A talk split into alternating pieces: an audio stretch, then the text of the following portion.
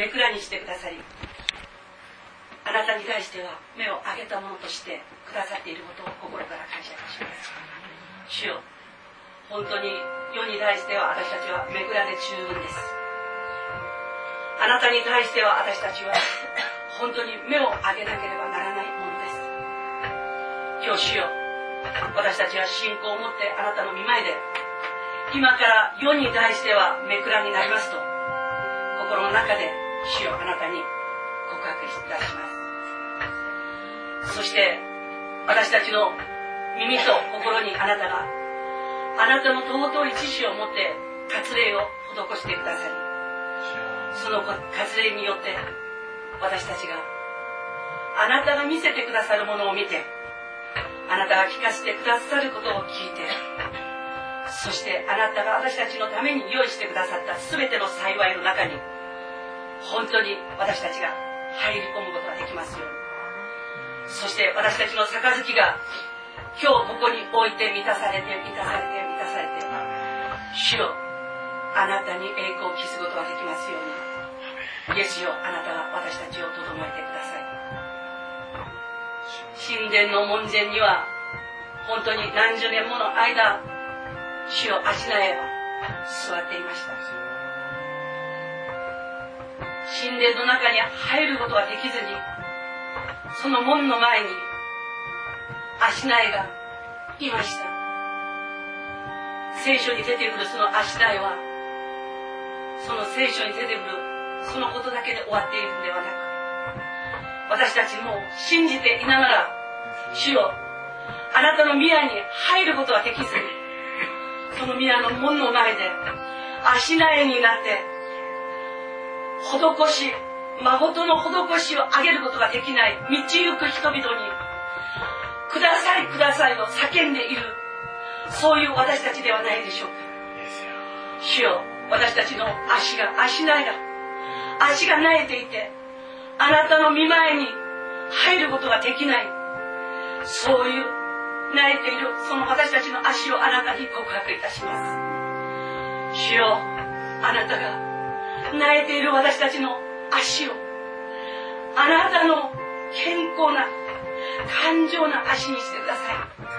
そして今日私たちがここで癒されて門前にあって本当に恵みを与えてくださる方ではなく道行く人にくださいくださいと言っていた私たちの本当にどうしようもないこの仕立ていた恵みを今日は主よあなたにくださいと。あなたに私たちが求めることができますように。イエスよあなたが私たちをとどめてくださる金銀は我にはない。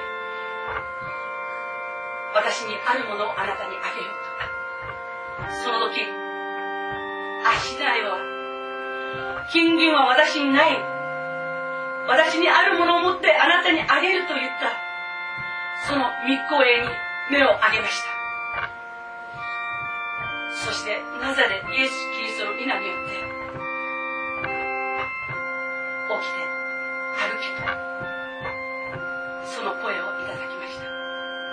主よ私たちの泣いている信仰の足を今日あなたがなぜでイエス・キリストの皆によって立たせてください。そして門前ではなく主よあなたの皆の栄光のために喜び賛美し走ってあなたの宮へウェイと誠を尽くす。自分の癒されたその足を持って喜びを持って入ることができますように。イエスよ私たちをあなたが整えて祝福してください。わずかばかりのものでも主よ二人三人とおっしゃったあなたの御言葉に十分と与え与えられていること値するものとして整えられていることを感謝いたします今日ここであなたにタッチしあなたに触れられた一つ一つの魂主よあなたに続けと。命を携えてこの地上を治めていくことができますように。イエスよ。私たちをこで御言葉が伝えられる時に御言葉がただ単に言葉ではなくイエス・キリストご自身であることを私たちが心得て主イエス・キリストを聞くこと。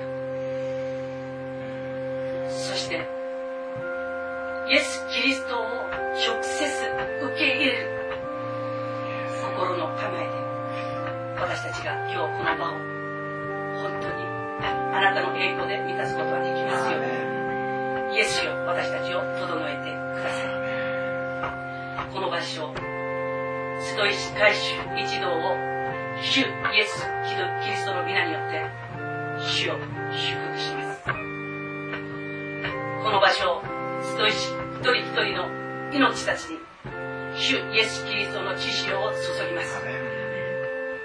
この場所集いし一人一人の命に主イエス・キリストの復活された命が豊かに豊かに望みますように。主が私たちをそうしてくださることを感謝いたします。はじめに言葉で天地を創造された主よ。今日私たち一人一人をあなたが創造すべき天地として主よあなたが創造してください。そしてあなたが種明かしてください。御言葉のプアが一人一人に入る時主よ。御言葉のプアにより硬い土が種明かされて柔らかく柔らかく柔らかくなって主が植えたい全ての良き種が植えられてそしてそこから命の芽が芽吹いて時にかなう恵みを得てそして実をつけつけられた身を再び主にお返しすることができますように。イエスよ私たちを助けて祝福してください。主がそうしてくださることを心から感謝いたします。イエスの皆によって感謝します。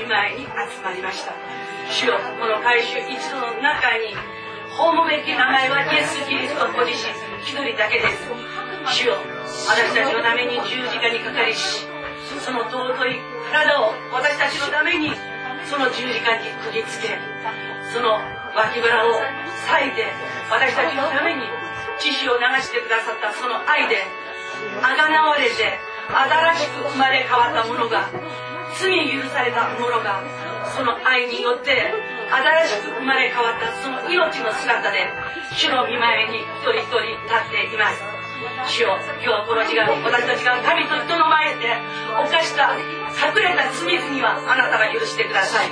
あなたの十字架の血潮で私たち一人一人の罪をあなたがあがらて許してくださり今日私たちが本当に古着は脱ぎ捨ててあなたが私たちのために用意してくださった。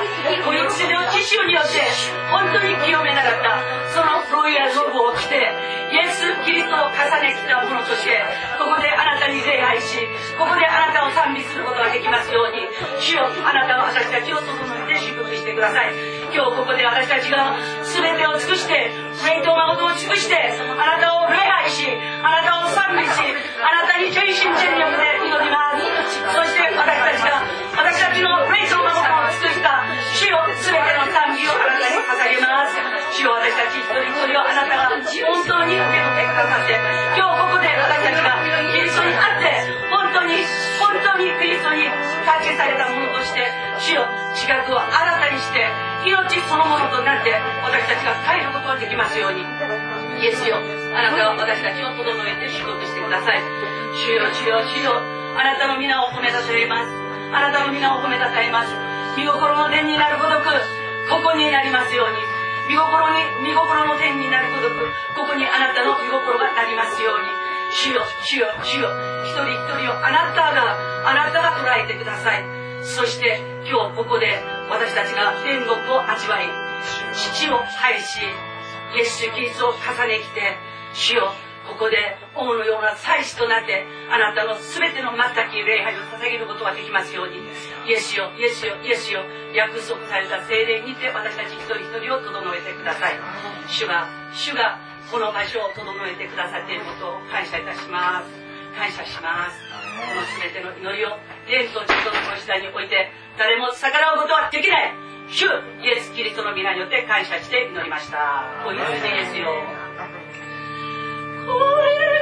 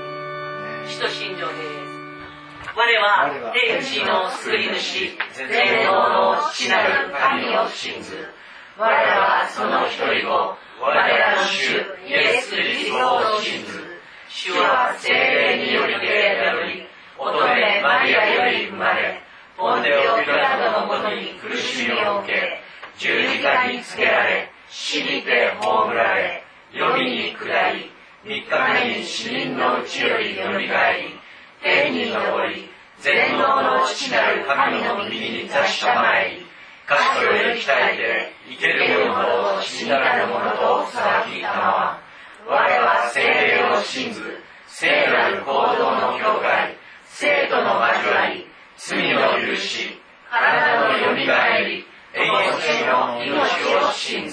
アーメン主はブドの木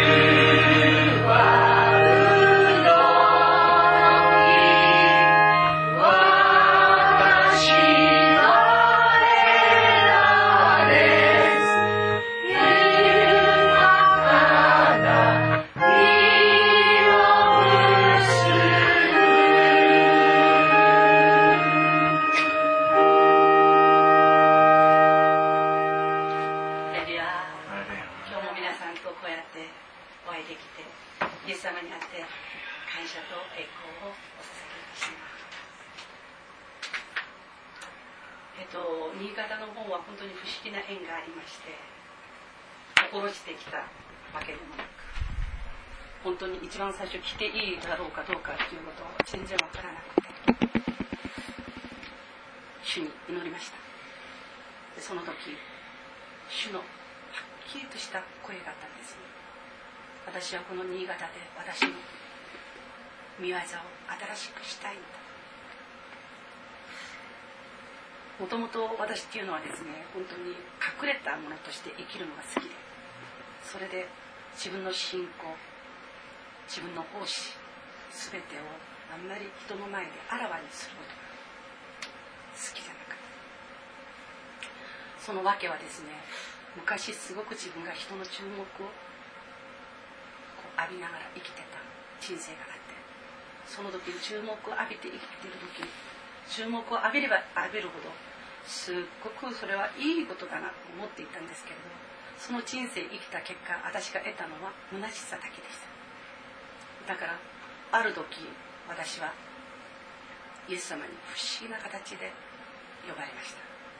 皆さんはそれぞれイエス様にこう接ぎ木された時に誰かさんの伝道があったりして教会に導かれているんですよね。大体そんなことじゃないかなと思います。私はですね伝道する人を見ると口を裂いてあげた。キリストが大嫌い。キリストが嫌いではなくキリスト教が嫌い。キリスト教徒が嫌い。だったなぜかと言いますと小さい時の私の傷があるから。うちはもともとですねすごく仏教の家でした。だからそのあるお寺をもう全面的に応援してそれでお寺にすごいお布施をたくさんする。そういう家柄のところに私は生まれたということなんですね。それであのこの大体信仰というのは特にこの日本においては自分はろくに信仰も持っていないくせして私たちはねあなた宗教は何っていうとあんまり拝んだこともないくせして何を言うかと仏教って言うんですそういう人に限ってねあんまり行ったことないんですね。何ていうのかなご先祖様おが命日に、えっと、お墓を、えっと、人質として取られているから。だからそこに行ってね。まあそこでしきたりを守らないとお墓追い出されてしまいますからね。だからそれで仏教って言ってる人が大半なんですね。自分自らブッダに向き合って。それで何かをしたいとか何かをしたっていう体験がほとんどないのにも構わず聞くと仏教って言うんです私はそうじゃなかった。私は朝早くに起きて毎日ね冷水で自分を清めてそれでいつもご先祖だかブッダだかよくわけがわからないけどそういうものに対して拝み倒すおばあちゃんがいた。私には。だからそのおばあちゃんが毎朝ですよ。本当に冷たいね水で自分を清めて。韓国の冬もう新潟ぐらい寒いです。でもそれをずっとやり続けていた。そのおばあちゃん。そしてねまだ私のね都合が悪かったところは私おばあちゃん子なの。だからおばあちゃんが大好きなものは私も大好きな。おばあちゃんが嫌いなものは私も嫌いな。それはねおばあちゃんにたくさん愛されておばあちゃんに育てられた。ということがあるからなんですで人は人間の愛にも報いるんですよこうやって。そういうわけであのその仏教ということだったんですけれど小学校3年の時にですね私不思議なことでカトリックの日曜学校に帰ることになりました。それは、えっと、イエス様を信じたいからとかそういうことではなく目立ちたりたまり屋だったんですね私は。だからちっちゃい時から体を動かすことが大好き。ね。人のことを見ればすぐ一回で真似できちゃう。ね。オウムみたいに歌なんかすぐ覚えてもう本当にもう歌腰も柔らかく人が「おりゃ!」と思うくらいもうすごいそういうことが長寿だった。なのにある時ね子供たちと一緒にこうあのカトリックの教会の外であ遊んでいたら復活祭の催しをみんな練習してるんです。でその練習してるところで私こうやって見たら下手くそばっかり粒ぞろいだから先生が困ったって格好しもう顔してねありゃどうしようどうしようってやってるのねありゃ下手くそだねばっかだねって思ってそれで私は一回で見て真似しちゃった。そしたら先生の目がピカピカピカ。そしてつったんですよ。そしたら私ちっちゃいながらね計算が早かったから「うん私の才能に惚れたか?」それで「おいでおいで」ってすごい誘われてそれでもう渋々ってふりをして本当は行きたいんですよ。目立ちたがり屋だから。渋々ってふりをしてそこにいたんですそれでそこで復活祭の催しで主役はしたいということでその中に突然入り込んでそれでカトリックによる日曜学校の私の生活が始まりました。そこに行ってそこから中学高校っていうねそのカトリックにもうそのカトリックの途上で私は育ったわけなんですけれど本当にカトリックの信者の皆さんには申し訳ないんですけれど一つだけ教えます。高校を卒業した途端に私はきれいさっぱり捨てました。捨てても心に誤解っていう後悔の「こ」の字もなかったなぜか分かりますか？そこで私はキリストと出会ってないからです。キリストとちっちゃい心幼い心でありながらキリストと出会いたかったらしい。私は無意識の中。でそれで私がやったことを見ると,、えーと、カトリックはミサっていうじゃないですか。蒼天ミサもちっちゃいながら私行きました。キリストと出会いたくて。でもカトリックの登場では私は出会うことはできなかったんですね。なぜかと言いますと儀式じゃないですか。儀式を神父が全部ひとまとめて仕切っちゃってそれでねなんかわけがわからないラティン語でホラララなんてやってるからまあかっこはいいわ。でもわけがわからないからイエス様に出会うことはできなかった。だからそのカトリックで私の苦い記憶があるとするならば何があったか毎週金曜日に行ってね人間の前で私の罪を告白すること。それがねもう毎週金曜日呪いだったね。なぜかというと神父様って私の声知ってるわけじゃん。いくらこうこうやってこうやって隠れてやってる知っても。ね？私の声絶対知ってるよ。私がどんなにやっても。そしたらその神父にしてみれば呆れた存在でしょ？1年365日ね、捨てられない罪を毎回金曜日持ってきて、毎回同じことを告白して、毎回同じ、ね、主の祈りを20回とか言わなきゃいけない。その神父も情けなければ、私も情けない。それで帰ってくる時に、すっきりした思いがなかった。なぜかわかりますか？悔い改めることの、ね、根拠が、主イエス・キリストにあるということを教えられてなかった。学校において私たちが間違いを犯した時っていうのは学校のその規則に沿って罰されますよねそれと同じようにカトリックというそのねカトリックという教理においてね彼らが編み出したもので罪許されたって言われてもそこには教理には忠実ありません。だから許されない。だから小さい心ながらでもいつも次は行って告白したんだけど帰ってくる時はねすっきりしないの。それで次の金曜日すごく心配。まだ行ってまだやんなきゃいけないの？でその時私のえっともう子供だからそんな罪を犯したっつってもね人間のそのドロドロの罪じゃないですよ。でもその罪のことは解決されないそのね心をずっと持ち続けて小学校3年からもう高校卒業するまでだいぶ長い間ですよね。その中にあって信仰生活をしましたけれど救いは得ませんでした。そこで私がねとりあえずどういうわけだか天童はものすごくたくさん来た。うん。あの町中の子供たちを全部あのえっと日曜学校にあの脅かし半分ね誘い半分でそれで私は入れました。うん。高校卒業してから私は妙なことになって芸能界に入ってしまった。で芸能界に入ったら自分が大好きな歌。そんで自分がしたいことだったからもうイエス様を捨てるのに時間かかりませんでしたよ。もうもういかに早く捨てたか。一度も行きたいと思ってなかったもん。それは私側の間違いでは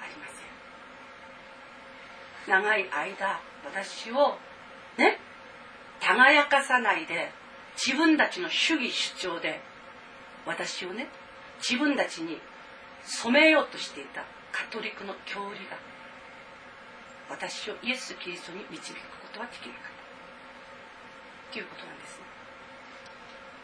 そういう中にあって私は社会生活をし始めそして社会生活を知ってからはそのカトリックに戻りたいと思ったことがない。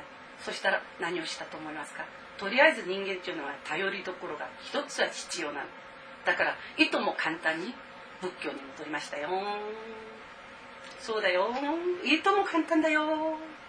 それで何の躊躇なく仏教に戻ってそれでそれも何をしたかってお布施たくさんすれば坊さんが私の代わりにでんでんでんでんってやってくれるからとりあえずお布施。っていうことなんですね。それで拝みに行くのは私の代わりにね？ばあさんが言ってくれればいいや、ね、お母さんが言ってくれればいいや。それで自分はいい子ね？取りして自分はまあ良くなることだけあればいいや。ということで私は仏教に戻りました。でも仏教に戻ってなんかもう拝んでもらえなければならないことの問題もなかったしだからえーと、答えがないっていうことに対して疑問がなかったんです。仏教に戻ってもある時ですね韓国のソウルにはトソンサっていうねすごいお寺があるんです。でそこのあの一番あの偉い人というのはすごく有名な伝説的な人なんですね。えっと日本と韓国が一緒だった時にえっと韓国人でありながら判事だった人なんです。でその人が誤って裁判で人を死刑にしちゃった。そのことによって心がもう苦しくてたまらなくなっちゃって頭丸めてそれで坊さんになった。だから私たちはこういうねレインベリューにすぐ騙されちゃうああ、あんなすごい職についてた人間が、ね、丸めて坊主になったっていうことは、これ絶対なんかあるだろう。と思ってそこには人が群がるわけなんですよ。ね、人気者だよね。その人気者があるそのお寺に、うちの家族は通ってました。で、ある時、私がちょっと仕事の方でちょっとだけちょっと躊躇したり、ちょっと悩んだりしてた時に母からこう言われました。あなた直接行ってちょっとやった方がいいよ。拝み倒した方がいいよ。って言ってたから聞いたらね一回ぐらい拝み倒してみようかなって気になったんです。それで行きました。私ね歩くのが大嫌い。で自分にはカバン持ちもいれば運転手もついてる。だからここからあっち行くのもいつも楽なんです。だから歩かないが私にとってはもう本当に普通。当たり前。っていうことだったんですけれどその歩かない私がですよ、その山のふもとで降りて、あの山のてっぺんまで歩いたんですよ。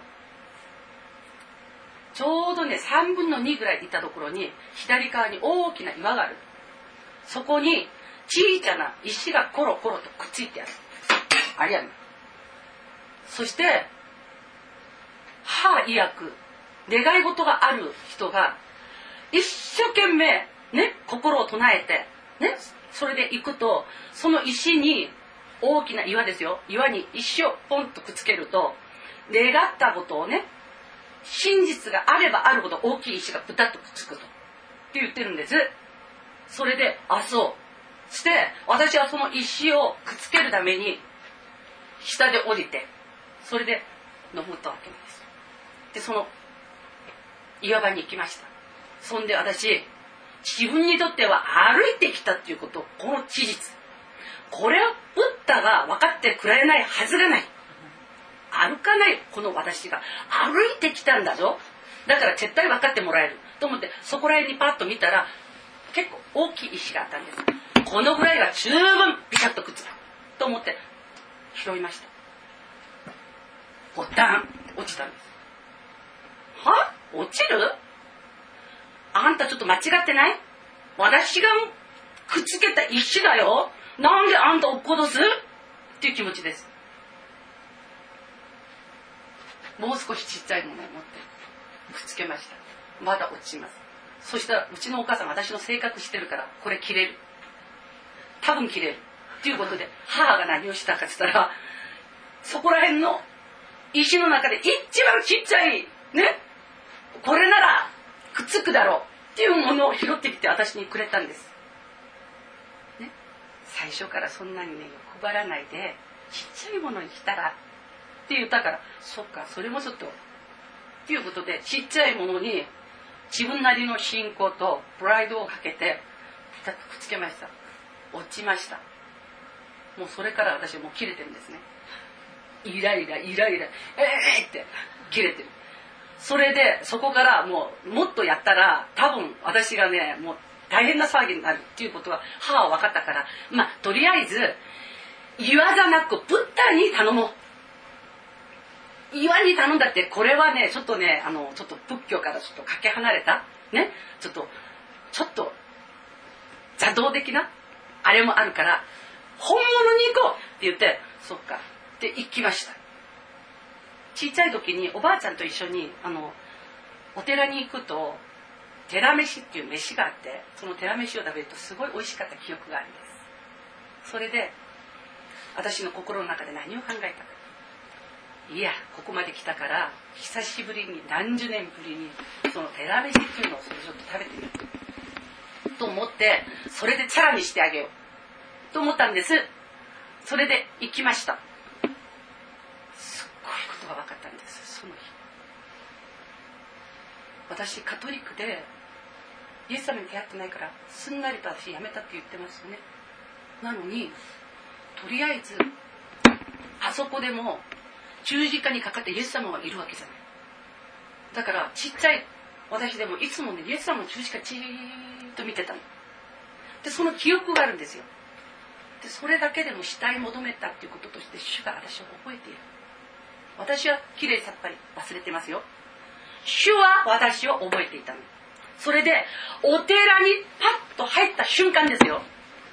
お寺の外とお寺の中が違う世界っていうのが分かったあのね死がうめいてる死。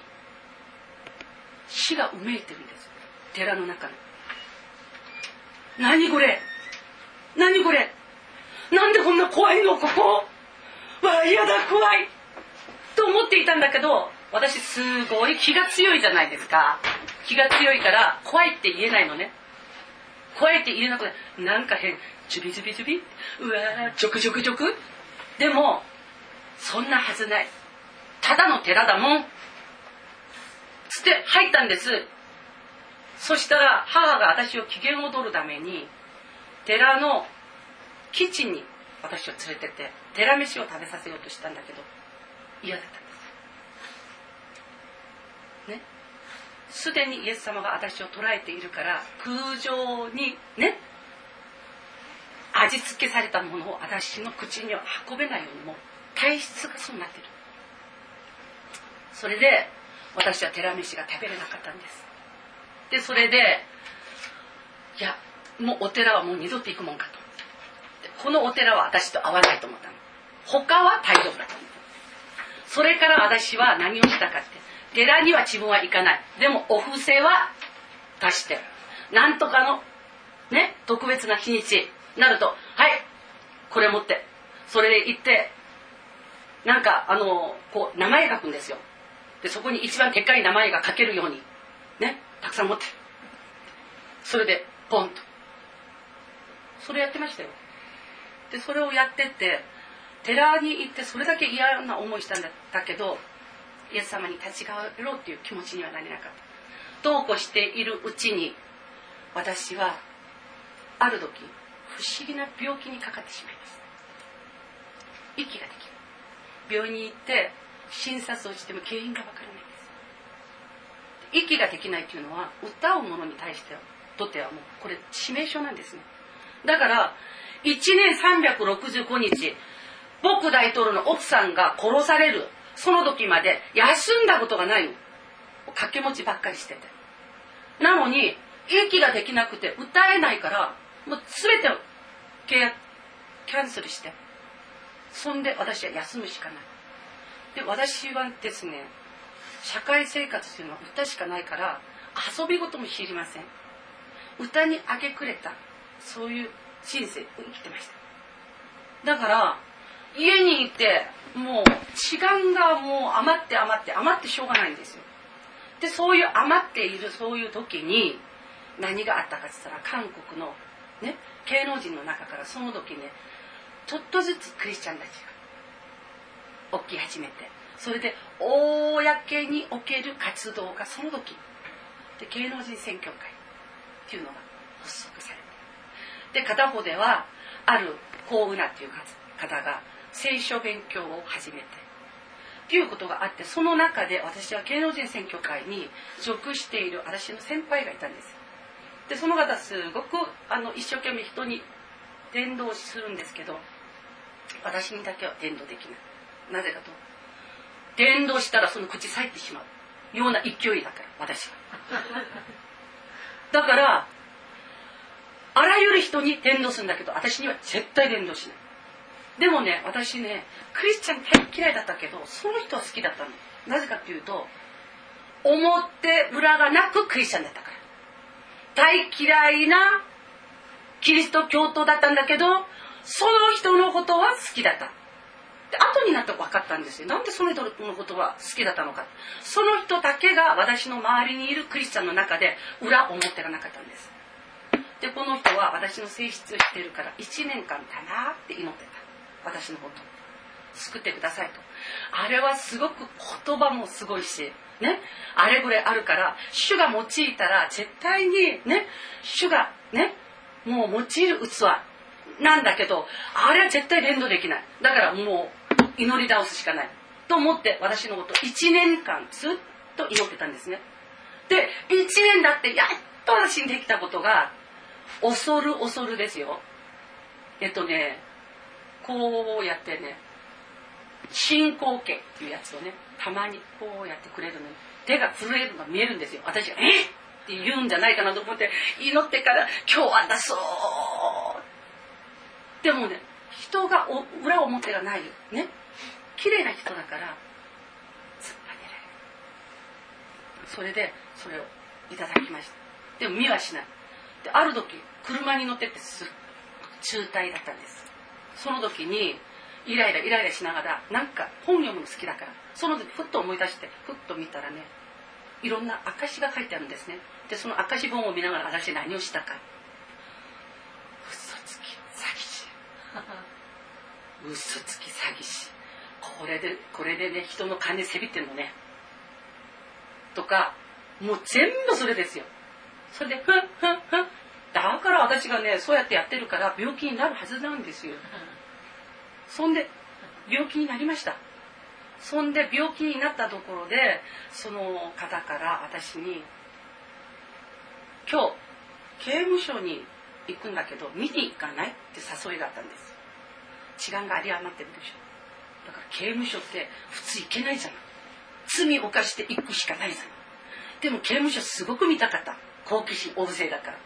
だから刑務所に行く。いや見に行こうかなって。もっと好奇心がねそそったのは大人の刑務所だったらもしかしたら行かなかった。子供の刑務所ですよ。いい悪いがすごくはっきりとしてる人間だから子供悪いの見たらもう小ず小ずく人なんですよ私。もう人の子でも自分の子でも絶対許さない。っていう人だったのね。これだけ悪かったらこの子供が罪を犯して刑務所にぶち込まれるの？その面をちょっと見てみよう。で罪犯した人間は顔って言ってあげる資格がないと思ってたから。だから、うん、罪を起こした人間それも子供そのつらみに行こうつって私はその介護場所に行ったんですけれど。その介護場所がもし教会内だったら私行かなかった。芸能人宣教会というその事務所の中だったから教会と関連をつけないで私に言ったからだから行ったんですよ。行ってみたら私の知ってる先輩がそこにいるんですね。そんでうわやばい。ここなんかやばい。ちょっと嫌だなと思ってるんですけどその時からイエス様が直接私に働きかけることが始まって何があったかって言ったらなんかね狂ったみたいに涙が出てだとして悲しい理由がわからない。悲しい理由もわからないのに狂ったみたいに涙が出てくるんですよ。プライド高いでしょ？泣いたら負けたと思ってる女でしょ？この涙を隠すのに大変。本当よ？だから誰か私の顔見るな。でそれで幸いなのがね全部みんな向こうにいて誰々がお祈りして今考えるとですよ。誰々がお祈りして誰々が賛美して誰々が何とかをしてて自分たちで順番決めるのに忙しくて私のこと見てない。ああ助かった そんでそこでやったんですけれど体が凍りついたみたいに逃げたいのに逃げられないんです。そこから。凍りついたみたい。はあ嫌だもう本当に嫌だ。絶対。でもなんで体動かないの？っていう状況の中である人がふっとね来て「法務省からバスが来ました」って言ったのね。でその時に耳がパッパって田んぼになっちゃった。あ帰れる。っていうこと。だからみんなが出る時にね巻き込まれて出てみんなが忙しくずーっと行く時に私は後ろ足でこうやって行ってそれで「さようなら」それがしたかったんです気持ち悪くてね泣いてる自分が気持ち悪い。それでねなんだか知らないけどねうん金にもならないことに熱を上げてるやつらが気持ち悪い。私の理屈にはないことをやってるから。だから「ええー、もう帰る帰る帰る」で出ました。行きました。向こうに2台のバスがこうやってある。みんなが荷物持ったりして、ね、もうこうやって行くんですね。もう狂ったみたいにニコニコニコニコしていくんですよ「いい?」っつって「よかった」っつって私はこうやってやってるんですけどこうなんか物を持って私を誘った人がちょうどバスに乗ろうかなっていう時にふっと私後ろ振り向いたんです。それで目がパッとその時に一度も私のことをねえっ、ー、とねなんとかちゃんってちゃん付けしたことない人なんですよその人。なのにその時ねとっさに「なんとかちゃん逃げる気で逃げる気でしょ」って言ったの。なんかねその言葉がねなんか私がもう抵抗できない。早く来て。後で考えたら考えられないことですよ。あの人の言い方として。権威なんですね権威。主がその人に与えた権威。その権威が私をふっと捉えてるからもうって言ったんですよ。入ったらまだねもう心の中でもう不平不満が出てきてなんで私このうさんくさいところに私いなきゃいけないの？もう刑務所ももう何ももういい私見たくない。お家に帰りたい。これが私の心なんです。でそういう中にあって座っていたらまだ涙が出始めた。今日は私は恥隠した恥を隠した。なんでこんなねわけ思ってるんだ。悲しくもないのにこんな涙が出てくるの？バーカ。って私が自分自身にバーカ。ってやってたんです。そうやっているうちに賛美が整いの賛美なんですね。準備。そこにいて恵みをもたらすためにみんなが賛美で。そしたらね賛美をしてる時に目を閉じている時に突然ですよ。バスの中で私の霊が抜かれた。バスの中だよ。霊がスッと抜かれて一気にどこにいたかっつったら主の見前裾の前に。見えないんです。そんで限りなく大きい方。ね。この主の衣装のこの裾っていうのがさっきから先が見えないんですす。ごく綺麗な裾です。その前に私がね天みたいにポツンといるんですよ。ポツンってほんとアリ一匹みたい。ポツンっているんです。そしたらねそこはねもう愛と慰めに満ちている。何にも聞こえないんだけど愛と慰めに満ちている。なんかすっごく清らか。その時にこうやって声が聞こえてきたんです。あなたは私を離れてどれだけ哀れに生きたでしょう。あなたが私を離れてどれだけ哀れに生きたんでしょう。もう愛に満ちてもうかわいそうでたまらないっていうその声がねスッと入ってきた途端にですよ。私の霊は主が今日私を捉えていることを肉は分からないの霊は分かっているからもう涙が止めてなく。流れてきたわけなんですね。それで肉が察知できない。ね。ことを霊は察知していたから泣いていた。でその時に初めて霊と肉が納得した上で泣きました。それで泣いて泣いて泣いてそれで抱きしめられました。言葉が人を抱きしめる不思議なこと。本当に言葉が私たちを抱きしめるんですよ。耐えられないくらい愛でした。そんで限りなく泣いている時に邪魔私の様子を見てねみんなは分かったんですね。なんかすごい不思議な体験をしているっていうこと。そしたらしばらくしてもずっとその様子だからトントンって叩いたんです。それで私はスッとまた自分の体の中に霊が帰ってきたんですけれど。第一声私が聞いた言葉が何か私の名前はあの韓国語ではユニって言うんです。ユニやまだ痛い？って言ったんです。だから訳がわからない。何がまだ痛いなの？痛いに決まってんじゃん。ね？さっきまで痛かったんだから。と思ってまだ痛い？だからうん。それからあれ？なんか変。でちょっと一挙してみたら背中痛くないんです。ここも痛くないんです。もう少し大きく息しても痛くないんです。痛くないんです。あれ？痛くない！っつったんですよ。そしたら「あ今で言う。癒してくださったのね」って大騒ぎ。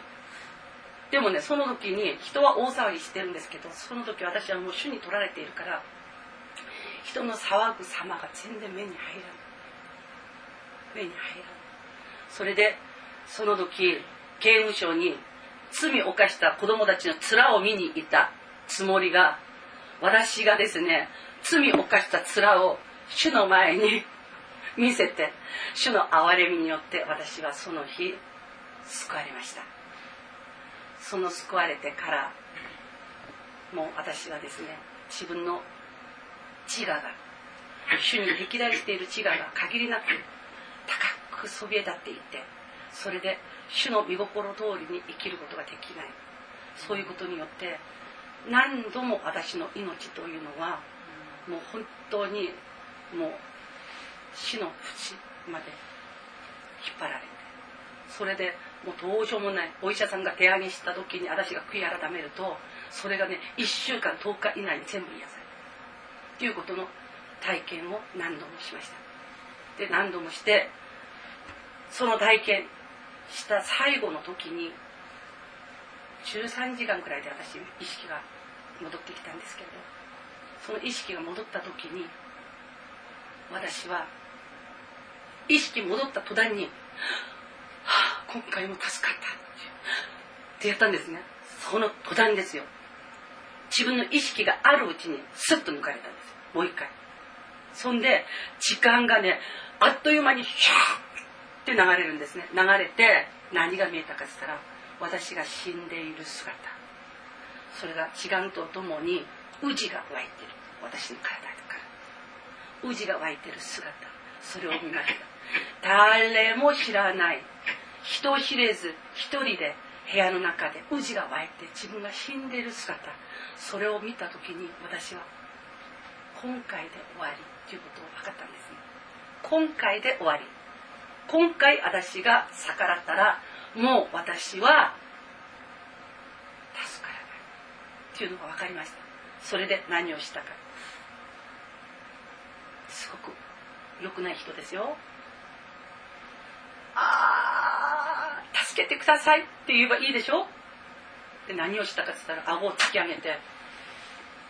ね？それで「え!」っつってね「思った通り生きればいいんでしょ!」っつったら私やりたいことがありますよって意味ですよ。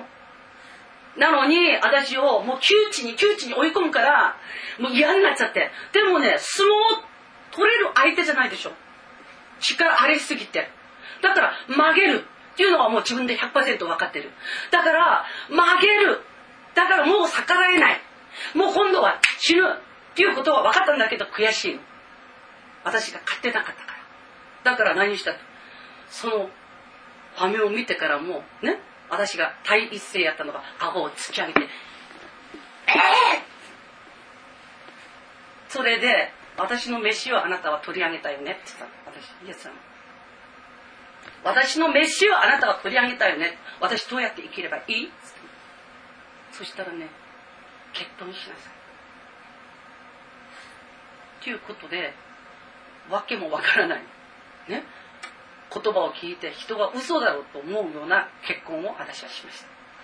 でここで皆さんに私が申し上げたいことは見心にかなった結婚をしなさいっていうね御声をよく聞くんです。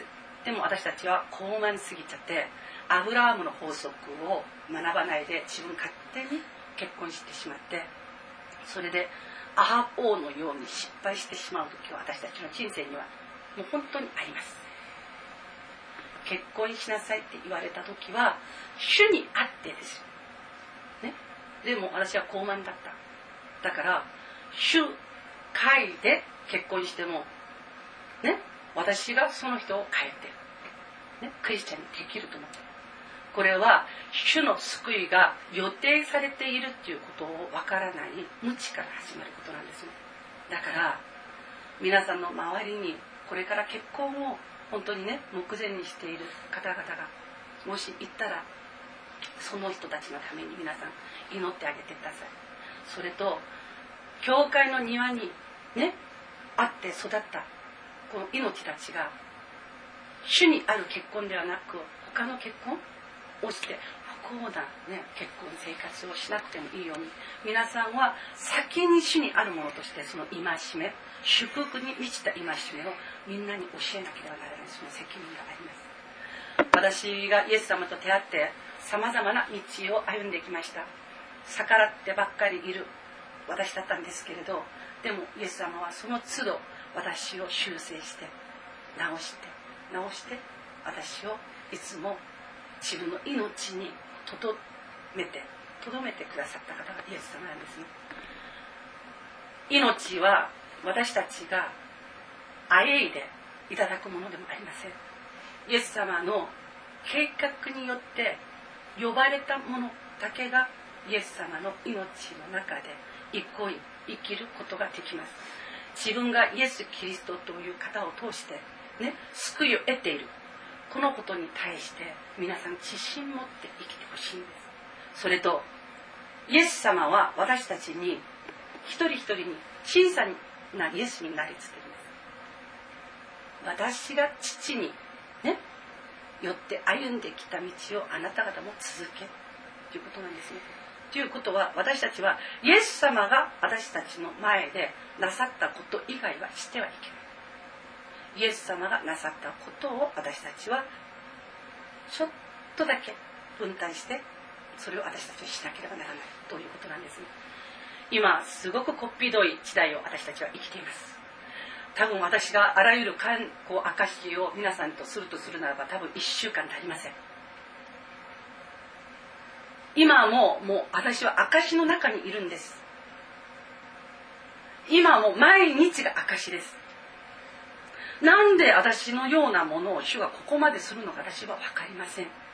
でも一つだけはっきりとしているのは他の人より私はこっぴどくイエス様に扱われたからイエス様のことを恐れおののく信仰も他の人よりはある。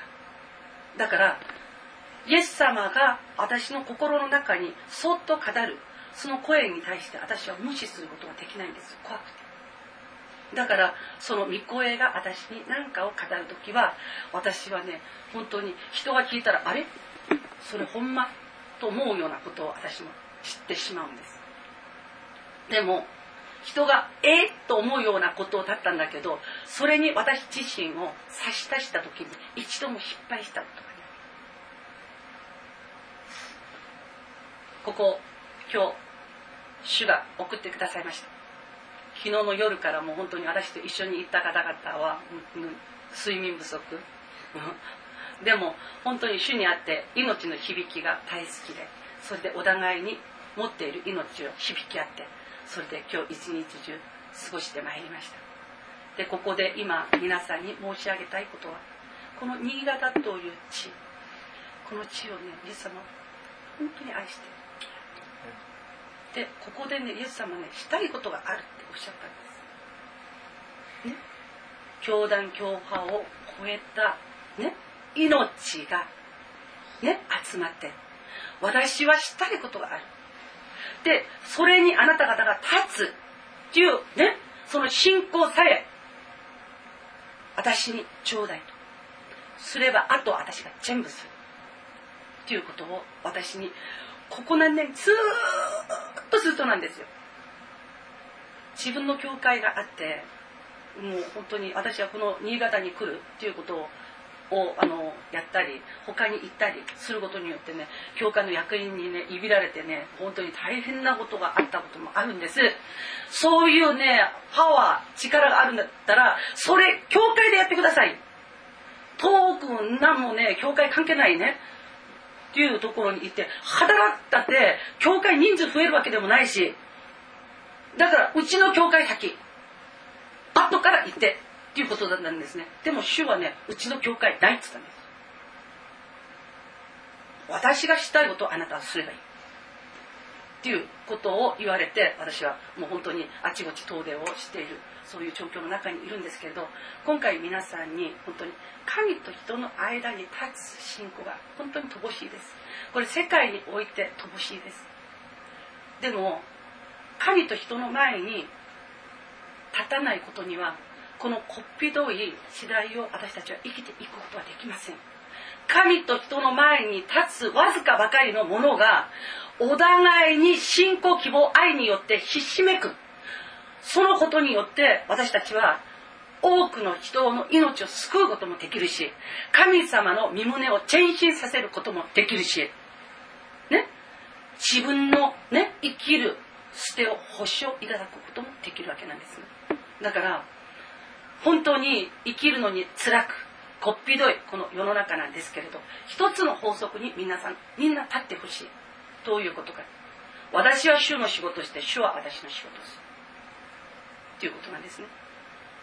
悪魔サタンも人を通して自分を自己出張します。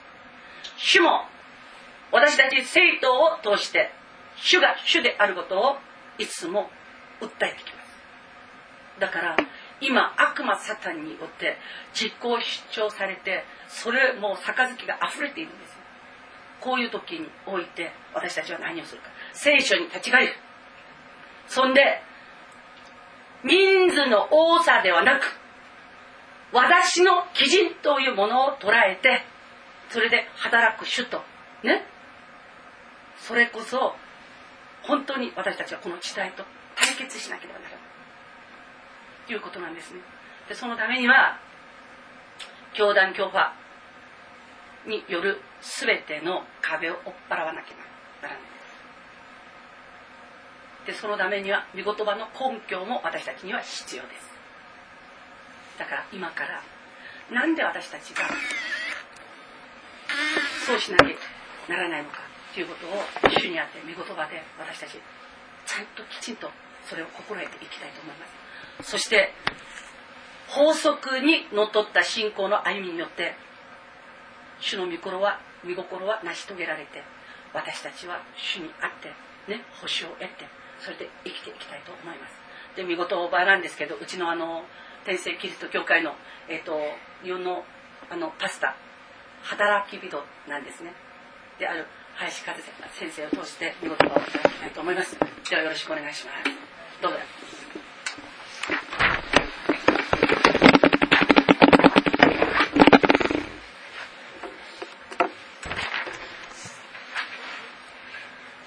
私はですね河合さんほどそんなにいろいろな不思議な体験はしていないんですけれども、えー、しかし確かに主イエス様によって扱われました。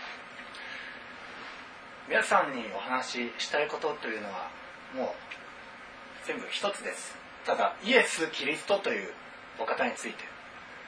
皆さん一人一人のうちに生きておられる主イエス様このお方についてのお話です。ですので皆さんが毎週日曜日それぞれの教会それぞれの、えー、牧師先生から聞いているお話とあまり変わりがないかもしれない知れないんですけどもしかしただ一つ御言葉は神の言葉です。世の始まる以前から存在しそして世の終わった後も存在する。決して崩されることのない言葉です。これは決して揺るがないものです。大地は揺れました。えー、海岸線も決してもう何百年も動かないと思っていた海岸線がこの度崩されて地面も何メートルも下がったりそういうところもあります。地面は廃れます。建物も廃れます。皆さん一人一人も若かりし頃のシワがなかった頃おそらくこれからもずっと生きていけると思っていたかもしれないんですけどでも死はあるんです。死んだら人はうじむちし一匹にすら対抗する術もありません。主が息を引き取られたらその息は主のもとに帰らざるを得ないんです。イエス様というお方は生きています。そして生きて働かれて皆さん一人一人の毎時間毎分毎秒今この一瞬でさえもイエス様は皆さん一人一人と働かれてそして命を与えられるお方です。えー、現代ですねいろいろな教えがはびこっておりまして、えー、イエス様以外でも救いがあるとか。で特にですねキリスト教会と言われる中でも、えー、それはあります、え昨日聞いたお話によりますとですね、まあ、ある教団牧師の7割ぐらいはイエス・キリストの再臨を信じていないと。ある有名な先生はイエスが単に昔のいた人間でそれにたまたま神の霊が乗り移ったんだと、そう主張しているももおります。しかし御言葉には何て書いてあるでしょうか。この言葉に少しでも付け加えるものがあれば主はその御言葉に書いてある災いをその人に下し少しでも取り除くものがあれば生徒たちが受ける命の木の分からそのものを取り除かれると聖書の最後の最後に黙示録の22章の最後終わりの方に書かれてある通りです。今この終わりの時代においてですね特にローマカトリックもそうなんですけれども救いの道はいろいろあるイスラムを信じていても仏教を信じていてもあるいは何らかの信仰宗教何でもいいとにかくその信心を神は良しとしてイエス・キリストを通さなくても救いに至るんだとかあるいは人間一人一人が尊い存在なんだから地獄は存在しないとかそういう御言葉でないことをあたかも真理であるかのように語っているそういう風潮が、えー、古今昨今大いに見受けられるところです。でも御言葉に先ほど申しました通りちょっとでも取り除くものがあれば災いが下ってしまうんですよ。皆さん一人一人も何か教会に来てそして何かしていればなんとなく日曜日、まあ、ちょっとあれしたいこれしたい我慢してうんしょって毎週通ってとりあえず通っていれば永遠の命が得られるんじゃないかなっていうふうに思ってないでしょうか。イエス・キリストを主とすればいいんです。行いではないんです。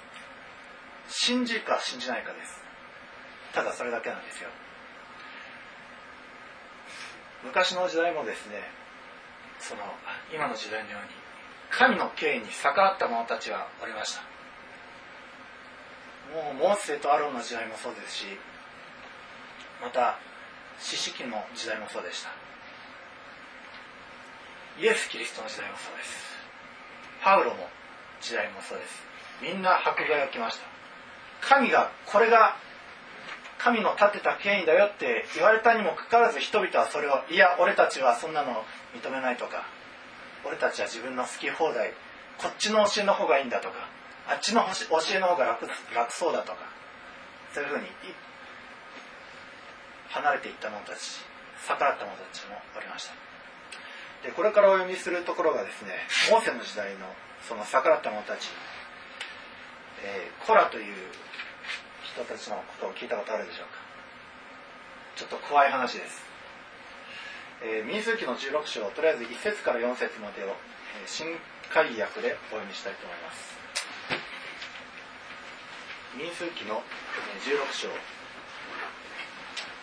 1節から4節まで、えー、お持ちでない方は私がお読みしますのでどうぞ耳を傾けてください。レビの子。ケハテの子であるイツハルの子コラはルベンの子孫であるエリアブの子ダタンとアビラムおよびテレテの子オンと共謀して改宗の上に立つ人たちで会合で選び出された名のある者たち250人のイスラエル人と共にモーセに立ち向かった。彼らは集まってモーセとアロンとに逆らい彼らに言った。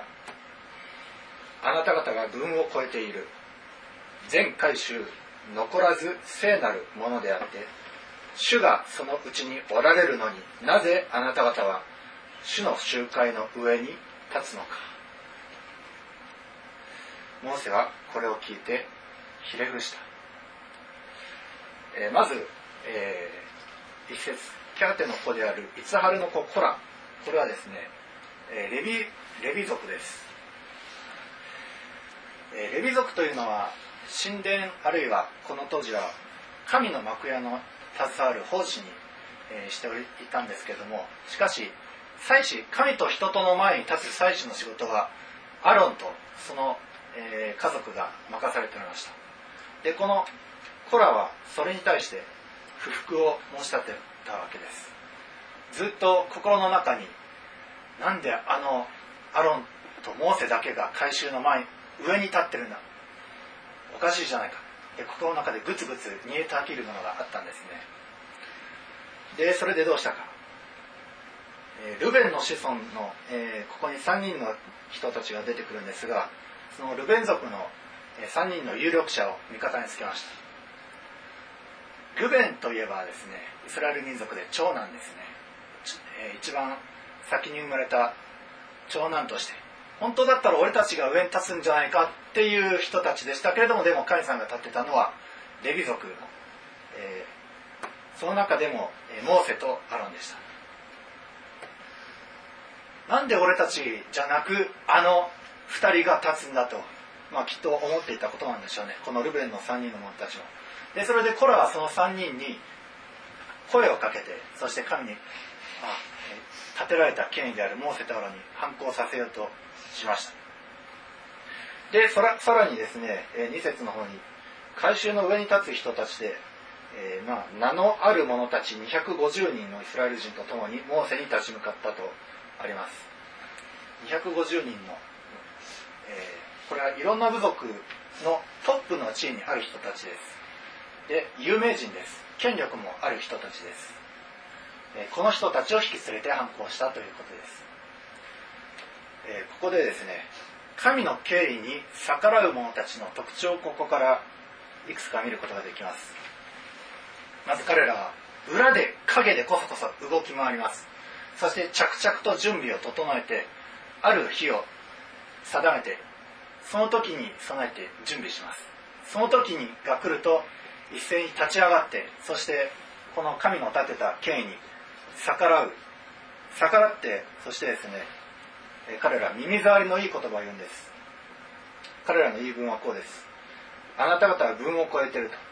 全回収残らず聖なるものであって主がそのうちにおられるのになぜあなた方は主の習慣の上に立つのか、ね、陰でこそこそ、ね、ちょっとちょっとあのリーダーちょっと分超えてないかって、ね、陰でこそこそ上に立つ人たちの悪口を言うというのはまあ職場ではよく見られるし教会でもたまに見られることです。でそしてあなたたち一人一人が聖なるものじゃないそうでしょそうでしょって。ね。よく聞きますね。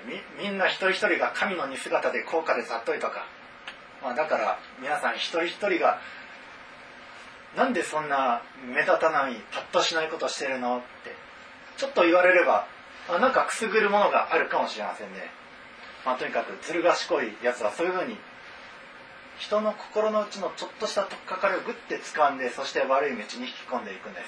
どうぞ皆さんも気をつけてください。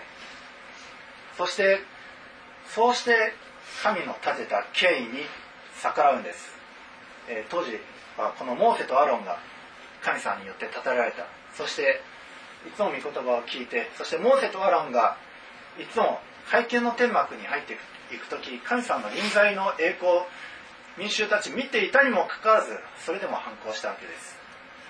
今の時代もですね大いなる印が現れております、えー、この度災いが起きてしまいましたけれどもそれでもなお人々は悔い改めない人もいるんです。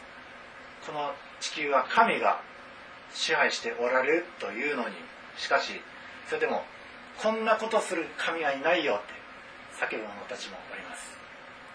でも皆さんはどうかこの時代だからこそ神がおられそして皆さんのうちにキリストがおられるんですから神さんと人との間に立って祭司としての役割を果たしてください。で、えー、まあ、続きなんですけどもとにかく彼らのその主張は一見正しく見えます、えー、この改宗全体が主の民であるのに皆さん一人一人が高価で尊いのに、ね、何か平等な平等さを主張しているかのように聞こえますね。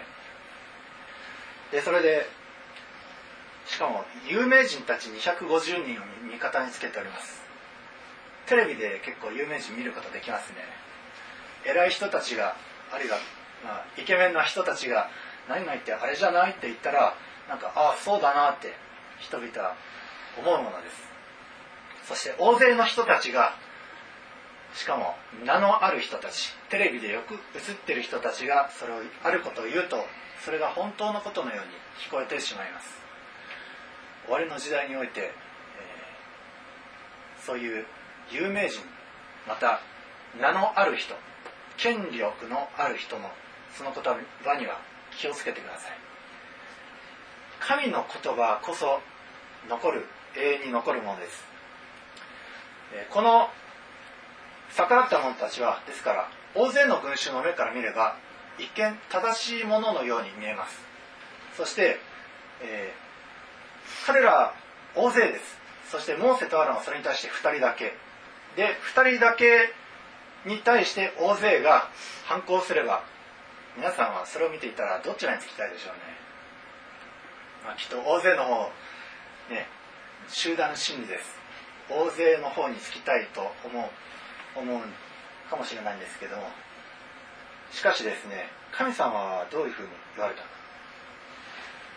モーセとアロンにこの改宗たちを滅ぼすからこの改宗から離れよと神様はおっしゃったんです。例えですね、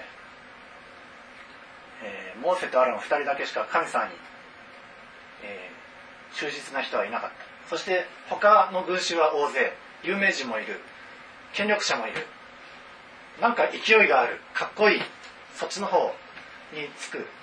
その二手に分かれたとしても分がある方を神様は選ぶんです。たとえ二人でも二人を残して大勢の方を滅ぼしてしまうんです。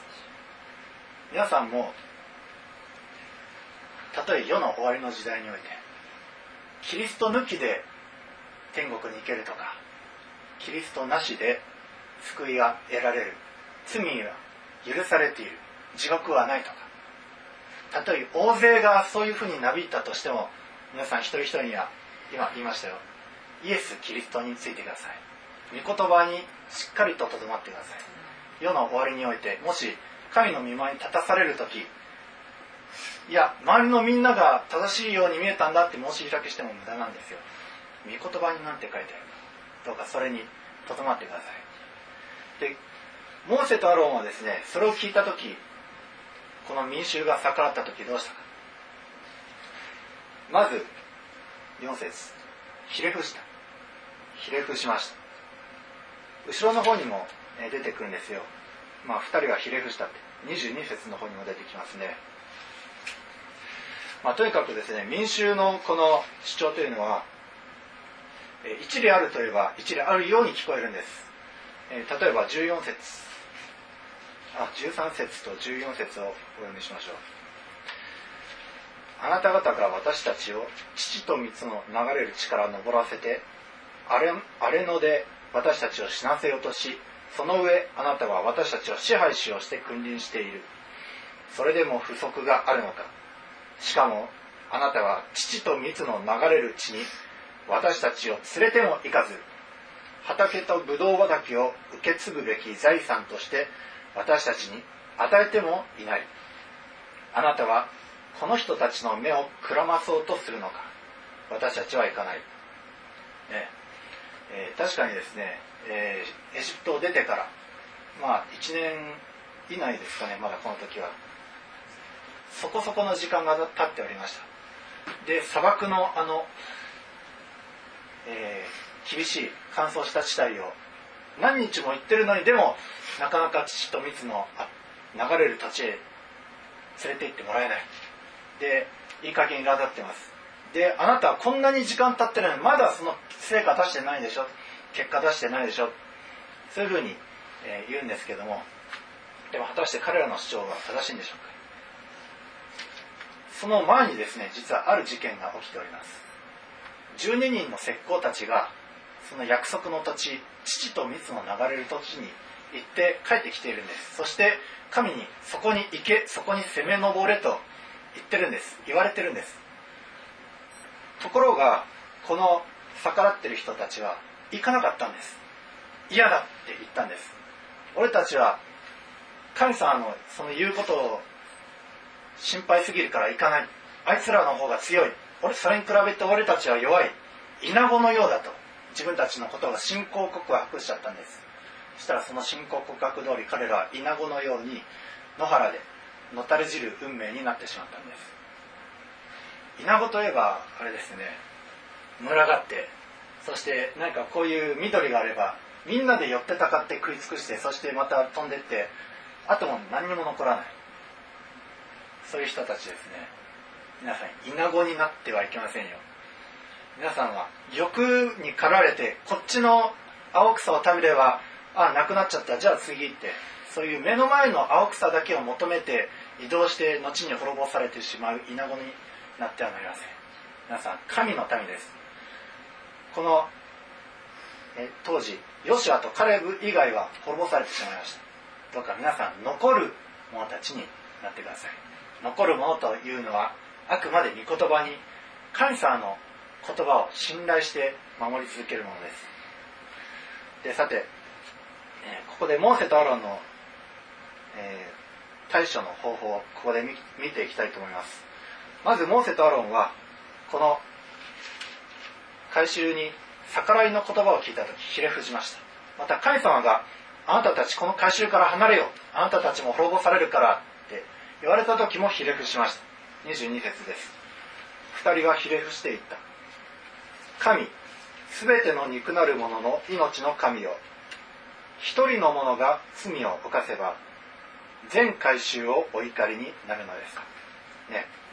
ひれ伏した後取りなしています。神と人との間に立って取りなすんです。でここで取りなす内容はですねその罪を犯した人たちを許してくださいじゃないですね。一人の者が罪を犯したら全回収をお怒りになるのですか、えー、この度日本ではですね確かに災害が起きてます。それはその人たちに罪があったのかもしれません。しかし皆さんがなすべきはあああの東北の人たち罪を犯したからだとか第三者的にニュースキャスター的に高いところに立ってあれこれと好き勝手な判断を言うことじゃないんです。取りなすことです。神と人との間に立って私たちは関わっていくべきです。積極的に。モーセとアロンからすればこの改修一度全体も本当神さんの言う通り全部滅ぼしてくれればどんなにすっきりするか楽かって、まあ、きっと思ってたかもしれないんですけどもでも彼ら祭司です。よ預言者です。皆さんも祭司です。預言者です。王族の祭司聖なる国民。そういうふうに、えー、第一ペトロの2章に書かれてあります、えー、もう一つ、えー、このモーセとアロンの姿勢はですね、えー、20 26節からお読みしましょうか。26節から、えー、そして回収に告げていた。さあこの悪ども悪者どもの天幕から離れ彼らのものには何も触るな。彼らの全ての罪のためにあなた方が滅ぼし尽くされるといけないから、ね、離れなさいと。そういうことをしている者たちから離れよと言うんです。警告を与えるんです。皆さん一人一人警告を与えるべきです。イエス・キリスト抜きでも救いに入れるとか永遠の命がもうすでにあらかじめ与えられているとかそういう御言葉に反する者たちに対しては皆さんそういうことを叫んでる者たちから離れようと積極的に叫ぶべきです。でそれで、えー、その結果どうなったか、えー、さっきの続きの27節からお読みします。27節から35節までお読みします。それでみんなはコラとダタンとアビラムの住まいの付近から離れ去った。ダタンとアビラムはその妻子幼子たちと一緒に出てきて自分たちの天幕の入り口に立った。モーセは言った。私を使わしてこれらの仕業をさせたのは主であって私自身の考えからではないことが次のことによってあなた方にわかるであろう。もしこの者たちが全ての人が死ぬように死に全ての人の会う運命に彼らも会えば私を使わされたのは主ではない。しかしもし主がこれまでにないことを行われて地がその口を開き彼らと彼らに属する者たちとことごとく飲み込み彼らが生きながら読みに下るならあなた方はこれらの者たちが主を侮ったことを知らなければならない。モーセがこれらの言葉を皆言い終わりや彼らの下の地面が割れた。地はその口を開けて彼らとその家族またコラに属する全てのものと全ての持ち物とを飲み込んだ。彼らと全て彼らに属する者は生きながら読みに下り地は彼らを包んでしまい彼らは集会の中から滅び去った。この時彼らの周りにいたイスラエル人は皆彼らの叫び声を聞いて逃げた。地が私たちをも飲み込んでしまうかもしれないと思ったからである。また主のところから火が出て香を捧げていた250人を焼き尽くした。非常に恐ろしい出来事が起こりましたね。こんな死に方死にたくない。こんな死に方したくないですね。このような災いが主に逆らった者たちには下るんですよ。そして本当にその周りにいた人たちこのモーセとアロンの警告に聞かなかった者たちはおそらく一緒になって滅ぼされてしまったことでしょう。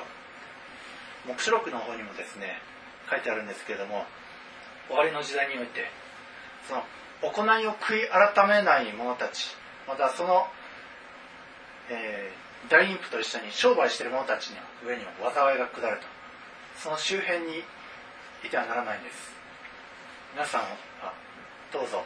神の側にとどまって神の立てた権威。今の時代の神の立てた権威は誰でしょうか？イエス様です。イエス様。このお方にぜひとどまっていてください、え私たちはですねこの終わりの時代このモーセとアロンのようにまずそういう神に逆らう者たちを見たらまず絶対の主権者である神様にひれ伏します。それがまず第一の姿勢。絶対の権威にひれ伏すことによって皆さんはその権威者神様の権威を帯びることができるようになるんですよ。神に従いなさい。そして悪魔に立ち向かいなさい。それが今朝、えー、争点で示された御言葉ですけれどもこの順番が大事です。神にまず従う。でないと悪魔サタンは全然権威に従ってない人間なんてただの人間と一緒なんです。怖くないんです。やられやられるんです。皆さん一人一人がまずそういうのを見たらまずひれ伏してそして神様に主よ助けを求めるんです。そしてその次に取りなすこと。神と人との間に立ってどうか巻き添えで全体を滅ぼさないでくださいと。今日本ですね本当に原発の状況からすればいつ滅んでもおかしくないような状況でした。3月15日でしたかね、えー、ある奇跡奇跡的というか偶然によって、えー、その爆発大きな爆発がとどめられたということがありました、まあ、ある水素爆発によって、えー、その水がある部屋から水が流れ込んでそしてその、えー、放射性物質が溜まっている部屋に水が流れ込んで、えー、その臨界を食い止めたというそういう偶然の出来事もあったそうです。主が必ず皆さん一人一人の取りなしの祈りを聞いてくださるんです。どうか全体が滅びないように一部の人たちの罪によって全体が滅びないように皆さんは取りなすべきです。そして、えー、警告をするべきです。そういう罪を犯している者たちから離れるように。今ですね日本だけでなく世界中でイエス・キリスト抜きの偽福音がはびこっております。全ての宗教は一つだったのか、えー、救いというのは山を登るようなもので麓からはいろんな道があるけどてっぺんは一つだとかそういうまことしやかなことを言われるんですけどでも主がイエス様が言われたのは私が道であり命であり私を通してなければ誰も父の身元に行くことはできない。とそう明言しております。ですから皆さん一人一人がどちらの側に立ってるかモーセたちの側に立ってるかそれともコラの側に立ってるかどうかよくよく点検してください。そして点検してモーセの側に立っているのであればどうか皆さんも取りなすものとなってください。皆さんは王族の祭司聖なる国民です、え皆さん自身にイエス様を信じた皆さんに与えられている言葉としてですねまず皆さんイエス・キリストにある皆さん。あまずこの中でイエス様を主としておられる方は手を挙げてもらいます。アメン手を挙げた皆さんはですね永遠の命を得ております。裁かれることがなく命へ移されております。またイエス様はですね富むものとしてくださいます。また先ほどちょっと言いました第一ペテロ皆さんは選ばれた種族王族の祭司聖なる国民神の所有とされた民です。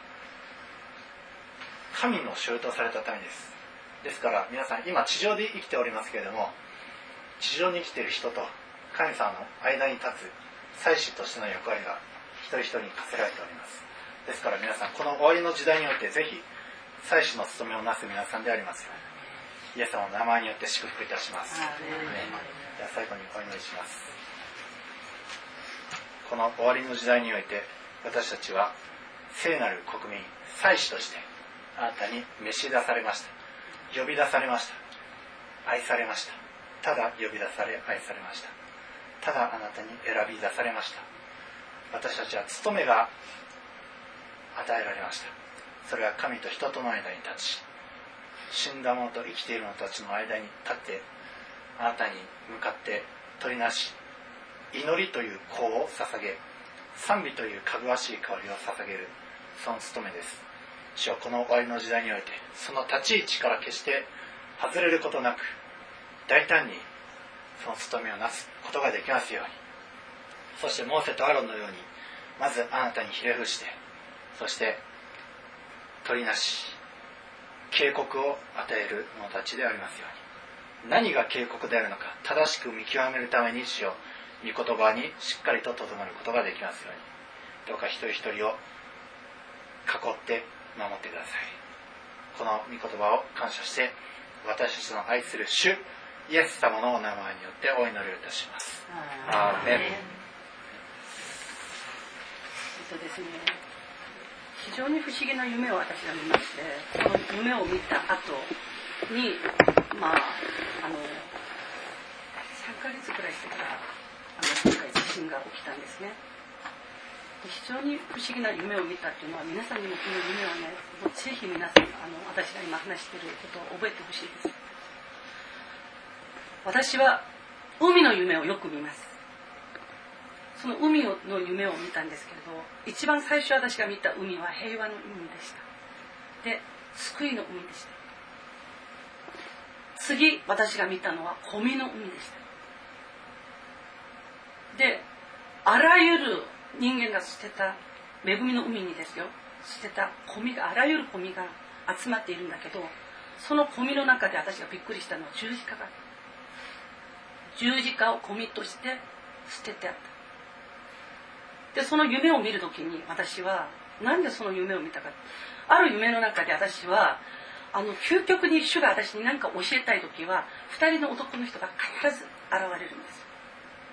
でその男の人が夢の中で海辺海辺にこうやって立っていたんですけれどわしわしを肩の上に持っているんです。それでそのわしを2人で会話してるんですね。私はこうやって見てるんですけれど。このわしが主人によってこう飼いならされて主人がいいこう言ってることは全部聞くと。でわしは主人がどこそこに行けっつったらどこそこに行ってそれをきちんとして帰ってくるんですよ。でこのわしがそうやってやっていることをそれを夢の中でこうやって飛ばしてそのわしがきちんとそこに行ってまた戻ってくる。でどこにいたかというとこのね、えっと、海辺にあれ灯台？みたいなところみたいなところにクリスチャンがこう捕まってるんです。でその中にいる人はあの何にも自分で外部との連絡を取れないっていうことなんだけどそのクリスチャンにわしを送ってそのクリスチャンの願い事をわしが持ってくるんですでそれを見せてくださいましたその後ですね私にこう言ったんですあなたは精霊の風を知ってるか？はいっつったんです。あなたは精霊の風を知っているんだったらその風によってあのわしのように飛べるんだよ。って言ってるからああそうなんだ。と思ったんですね。それであなたが知ってる精霊の風に乗って飛んでごらん。って言われた。すごく大切ですよ。あなたが知ってる精霊の風によって飛んでごらん。って言われたんです。それでこうね高いところに行きました私。海に面してここ地面ですよ。それでここを飛べって言ったんですよ。海に対して。それで私が飛んだんですね。ズドンと祈ってるはずなのにズドンと落ちるんです私が。そうするとあらおかしい。主により頼まないんですよ。夢の中でも高慢だから。より頼まないであれおかしい。でもう一度って今度は飛べるよって。飛びました。ズドンと落ちました。そしたら心は慣れてきたんです。そういうことを知ってるうちに。そんで「うんなんで飛べない?」って言ったら「目を上げるな」目を上げたらあなたは飛べない。目を閉じなさい。皆さんも精霊の風に乗ってそれで人生ね主の働き羽ばたきたい時っていうのは目を上げちゃいけないんです。目を閉じる。目を閉じてそれで感じるんです。精霊の風が私に何をね言っているのか。で右に飛べっつってるのか。教会でこういう奉仕をしなさいって言ってるのか。どこそこに行って誰々を訪ねてねその人をあがない出しなさいって言ってるのか。なんとかっていう兄弟が今すごく困ってるんだよって。私があなたにあげられるその方法を持ってその人をね導いてあげなさいとか。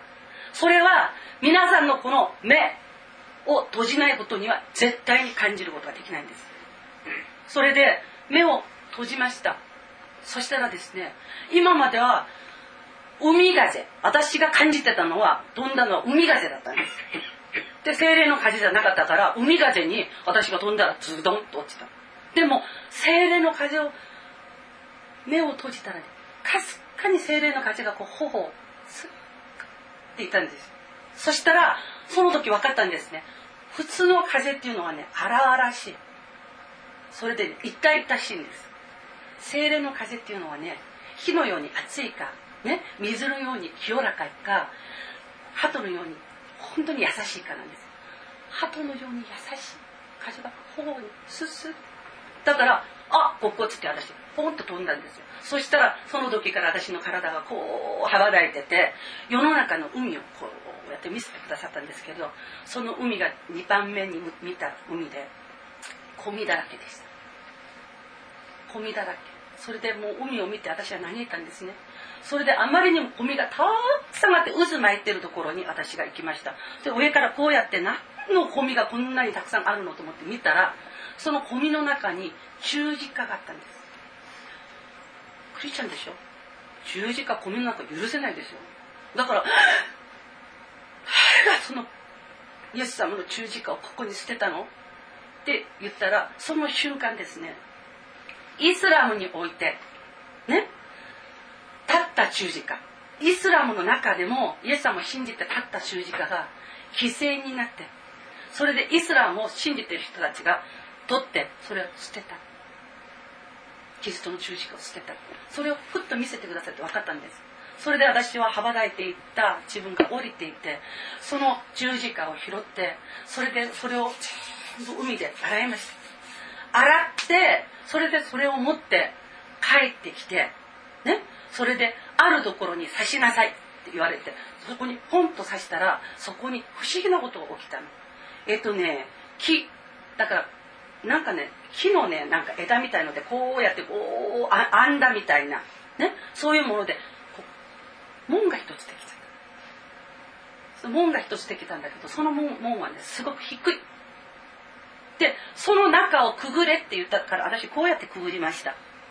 くぐったら中はすごく綺麗な芝生で教会が一つ立っている、ね、でその教会が立っていてこれが教会だよっていうことでこれからこれしなさいあれをしなさいっていう言葉をそこで頂戴しました。でその門の意味が分かったのはキリストの命がある教会の門をくぐる時は傲慢では立ってはい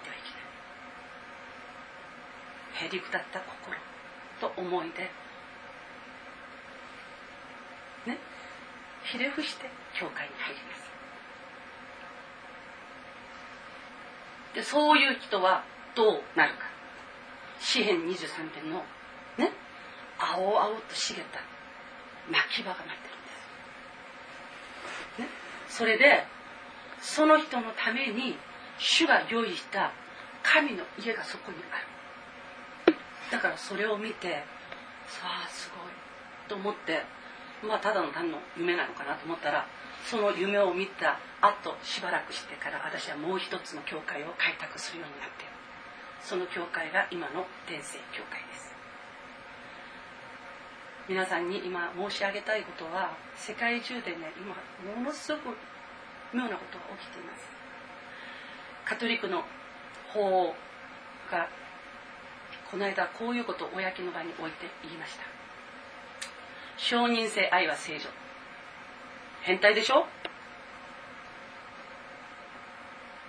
アメリカで承認性愛にもっとしてるやつらは捕まったらですねえっとねあのどっかにあのなんとか探知機っていうのをこうやってつけるんですよそいつがどこでも行けないようにピピピピピピなるようにね監視できるようにそういうね、公の法律があるんだよ。なのに、カトリックの代表だよ。承認性愛は正常って言ったんですよ。それで私、それを聞いた時にこいつあ看板出してくれてありがとうって言ったんですよ。気違いでしょ？それをね言わないで言わないでずーっとなんか変な洋服でこう偉そうにしていたら騙される人多いでしょ。でもそれ言ってくれたおかげでこいつおかしいじゃんっていうことで目覚める人もいるわけなんですよ。そしたらその後何を言ったかっつったらその後言ったのが何でも小ざれ宗教は何でもいいと。てっぺんがイエス様だから。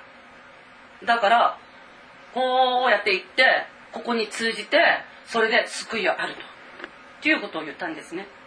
でそれを言った途端に世界で何が起きたか。これ今回起きてることとすごく皆さん関係があるんですよ。世界で何が起きたか。それをその法王っていうやつが言った途端に世界がその思想で信仰一つに束ねようという動きが始めた。世界中のね坊さん世界中のイスラムね世界中のなんとかそれが全部いや一緒に一緒くたになろう。っていう運動が始まっちゃった。ね？それでそれに何まで加わっちゃったかっつったらタルトっていう占い知ってますか？それも OK って承認が恐ろしいでしょ？でも人気あるものね？それで法をっていうことになっちゃうと人はいいんだと思っちゃうんです。なぜかというと人は悪賢い。ずるい。だから何でも小ざれで救いがあるんだったらいいじゃん。でしょ？それで人を束ねようとしているんですけど人がどんなに束ねられて人数が固まっても主を敵対するものに対しては主は敵対します。そういうことがあってから今いろんなことが世界中に起きてる。地底は崩崩れねそんで怒り出してるんですよ。自然が怒り出してるんですよ。神に対して反逆してる。からだからこの時に私たちは自分の立つ位置それを本当にきっちりとしなきゃいけないんです。ね聖書にはこういう言葉があります。イエス様を愛する3人の弟子たちはいつもイエス様と四六時中一緒でした。ペテロヨハンヤコ。祈りに山に登った時に、ね、その時にモーセとエリアが現れたんですモーセとエリアが現れてもうびっくりしちゃった。彼らはねわけが分からないことを言い始めてその中で一番しっかりとした発言をしたのがペテロです、ね、ここに5つの幕屋作ります。だからもう降りないでここにいましょう。っていうことを言ったんですね。その時に神様が直接ですよ。彼らに何を言ったかっつったらモーセにもエリアにも聞く。イエスに聞け今の時代モーセを装っている人もたくさんいる。エリアを装っているやつもたくさんいる。だからこういうところでモーセみたいに後悔を分けるような神の力を得たかのようなものが現れてもキリストの十字架を言わない。道真に命がキリストあるということを言わないものであるならば私たちは断然それに対してノーです。エリアのようにね850人の偶像礼拝者をね殺すまでの力をね主からいただいたとしてもねそいつがキリストの十字架が救いの道じゃないって言ってるんだったらそいつのために私たちは絶対に統治をしてはいけません。今人の悪があまりにもはびこってしまって創世記において主があなたの罪によって地が呪われっていう言葉が今地において成就しっぱなしなんです。あなたのですよ。あなたと私の罪によって地が呪われね呪われてあぜみと茨をボンボンボンボン足しているんだけど今今回日本にはあなたと私の罪によってどんなあぜみ茨が出たか？地震。津波。原発ですよ。地震と津波は通り過ぎてしまいました。ここでみんなはめどってね？商売してまだやってます。でも原発のことは世界がもう脅威を感じるぐらいすごい状態に今なっています。これは人間技ではもう解決できません。そしたらどうするか。神のと人の間に立って人が犯した罪も私たち一人一人ひれ伏さなきゃいけない。主よこの民族が世界中があなたの恩恵の中で生きていながらあなたに逆らって反逆しています。このコラの子孫のような者たちが反逆しています。主はですねもう恐ろしいほど自分と関係ない人が罪を犯すのはほったらかしなんですでも自分の回収一同の中に入っているものがこのコラの子みたいに主に反逆する時っていうのは主のもう手は早いんです。今世界中の教会がね世界中のクリスチャンが今本当にコラの子のような道を行ってるんです。最近のこのね本当にもうもう言っても本当に心痛いことなんですけれど牧師たるものが十字架知らないものが多い。牧師でいながら十字架は分からない。分からないから語れない。語れないから信者は分からない。分からないから許しも救いも分からない。ね？でそういうのがもうたくさんいるんですね。だから何をすべきか。個々が通っている教会において十字架。主イエス・キリスト。御子イエス・キリストを使わせた神の愛。許し。精霊の働き。そして行って地の果てまでに行って伝道しなさい。っていうことは語れない。っていうところだったら主に祈ってください皆さん。ここには何人かの牧師さんがいます。この牧師さんたちの働きを私がね直接見たわけでもなくただ信仰においてこう聞いてるだけです。どういったメッセージを語っているのか私は分かりません。ですけれどこのメッセージをここで私が語ったっていうことによってねここの中にいるある牧師があの可愛いとはちょっと今度から付き合いきれないと。しても結構です。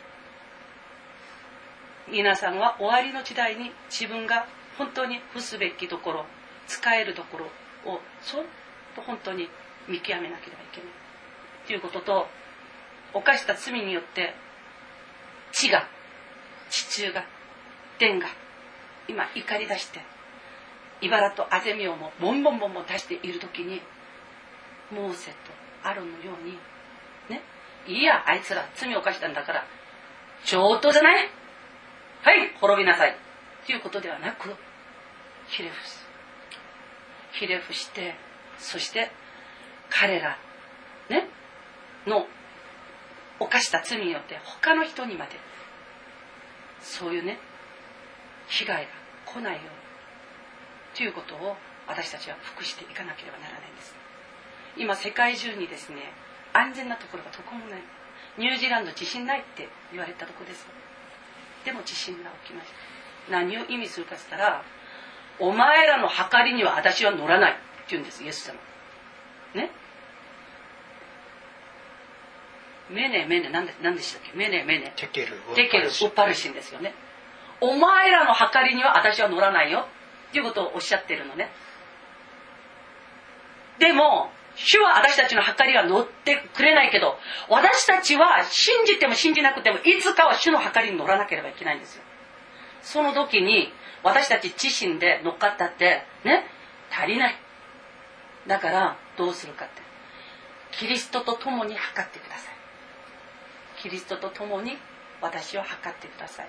そして主の満足する計りになりますように。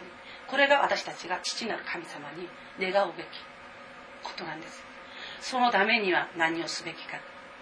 滅びゆく魂を一番心痛めている主ですよ。回収一の中にせっかく入ったのにそそのかしによってね、反逆者になって、命から切り捨てられること、私たちはあいつはもうやったんだからしょうがないって思うかもしれないけど、主は心痛める。っていうことだから、私たちは反逆するものの中で生きているんですけれど、それをほったらかしにしない。それですべきことは、ひれ伏す。主よ。ね。悪い者の一人のために、回収一度が滅びに至るのはあなたの御心ではない。ということを私たちは祈らなければならないということなんですね。世界中の反逆が今起きています。いつイエス様が来られるかいいかわからない。ね。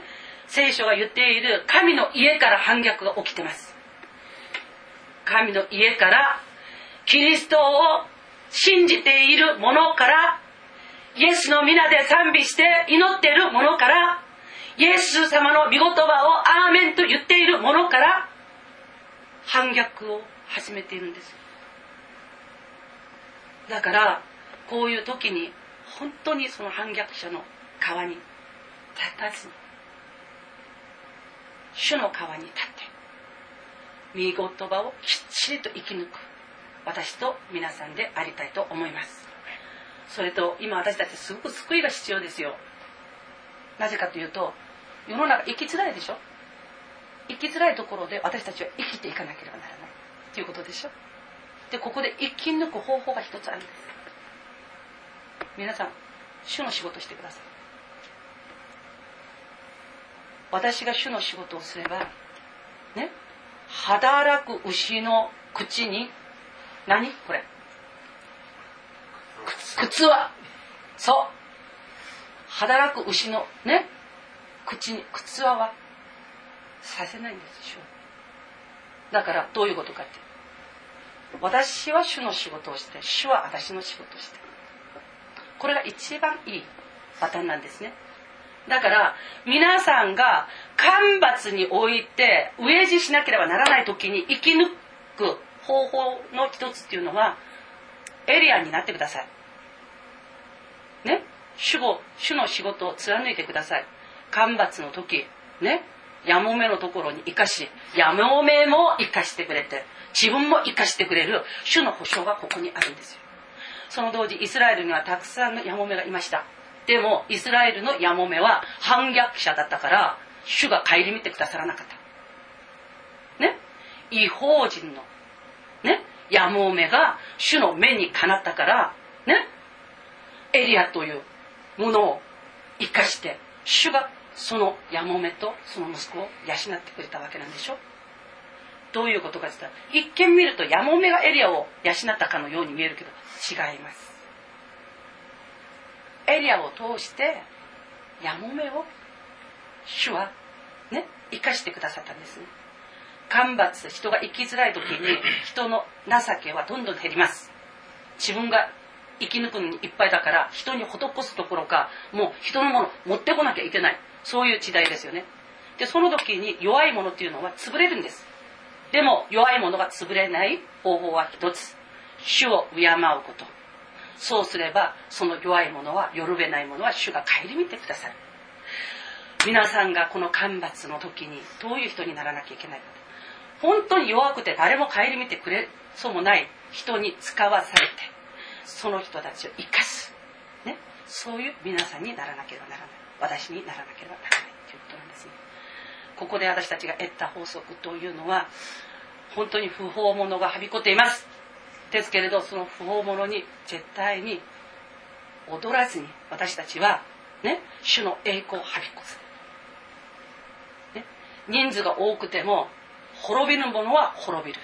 これが主の法則だから。だから人数に恐れおののいてはいけない。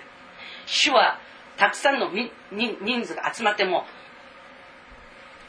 でギデオに300人しか与えなかったということなんですだから皆さんたくさんの人の川でね自分の自己満足で滅びに至るということではなく少ない人数でも主が共にいるならばこの戦争は勝ちます。主の川に立ってこの時代を本当に王のような祭司。なって担う。私と皆さんでありたいと。私は本当に願ってこの新潟に来ました。明日も明後日も皆さんと分かち合いを知った上でそして最後の日主がどういったことをねお話を具体的にしてそしてこの時代をどのように私たちに担いなさいっていうか私は分かりません。今度皆さんが私と付き合ってみれば分かりますけれど私皆さんがコラン通りこれは読めないんです。これ読んだ途端に私言葉がなくなっちゃうんです。メッセージ皆さんの前に立つ前は主がひれ伏すように私に仕向けます。ひれ伏した後は私に任せなさい。だから読めないんです。これ読んだらもう言葉が全部なくなっちゃうんです。どういった計画があって今回また私がここに使わされてるか分かりません。で一つだけ確かなことは不法者がはびこってもそこに属するな。人数が偉いんじゃなく主の正義が偉い。ね。だって全部が主に逆らっても私は逆らわない。そのスタンスをはっきりしていただく。ということを皆さんと分かち合いがしたくてここに来ました。だからあと残りの2日間を主にあってきちんと主の法則に立つその準備を整えていきたいと思います。皆さん主の仕事してください。するならば主が皆さんを仕事してくださって皆さんを豊かに祝福してくださいます。さあお祈りします。愛する天皇と様。信じる者の中からコーラがいました。あなたが祝福した十二部族の中にあなたに反逆した者が来ました。主よ私たちは時には判断ができない時がたくさんあります。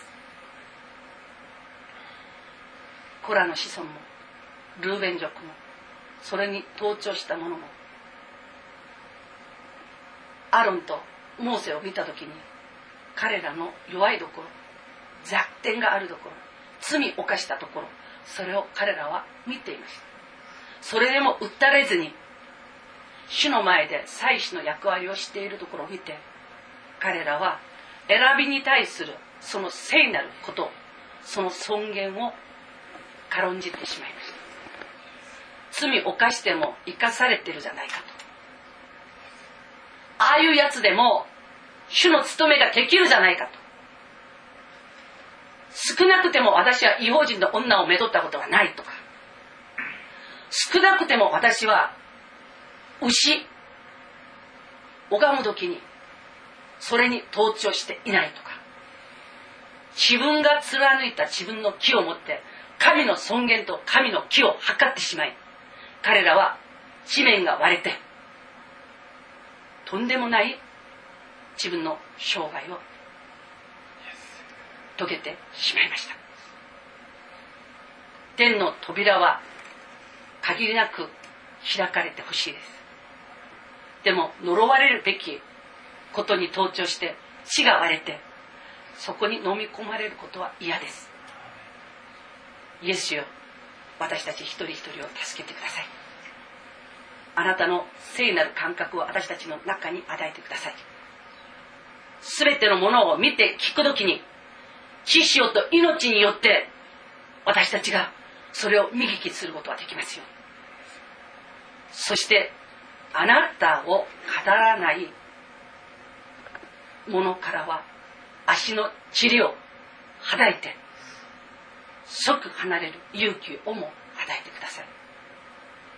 本当に私たち一人一人の口を開いてくださってあなたがノーというおっしゃることには私たちもノー。あなたがイエスと言えば私たちもイエスが言えますよ。人に躊躇することなくあなたの命真にあなたの名前を貫くことができますように。イエスよ私たちをあなたが整えて祝福してください。千千万万のものがあなたに逆らって背を向けるとしてもここにいる一人一人は主よあなたにひれ伏すものでありますように。主語りたまえしもべ聞きますと。聞いた言葉をその通り歩むことができますように。イエスよ私たちを整えて祝福してください。続く恵みを一人一人にあなたが精霊にてキリストの知識をにて命にて与えてくださることを心から感謝してこの全ての祈りを天と地とその下に置いて誰も誰も誰も逆らうことができない。主イエス・キリストの皆によって感謝して祈りました。アーメン。ハレルヤ感謝します。主に感謝します。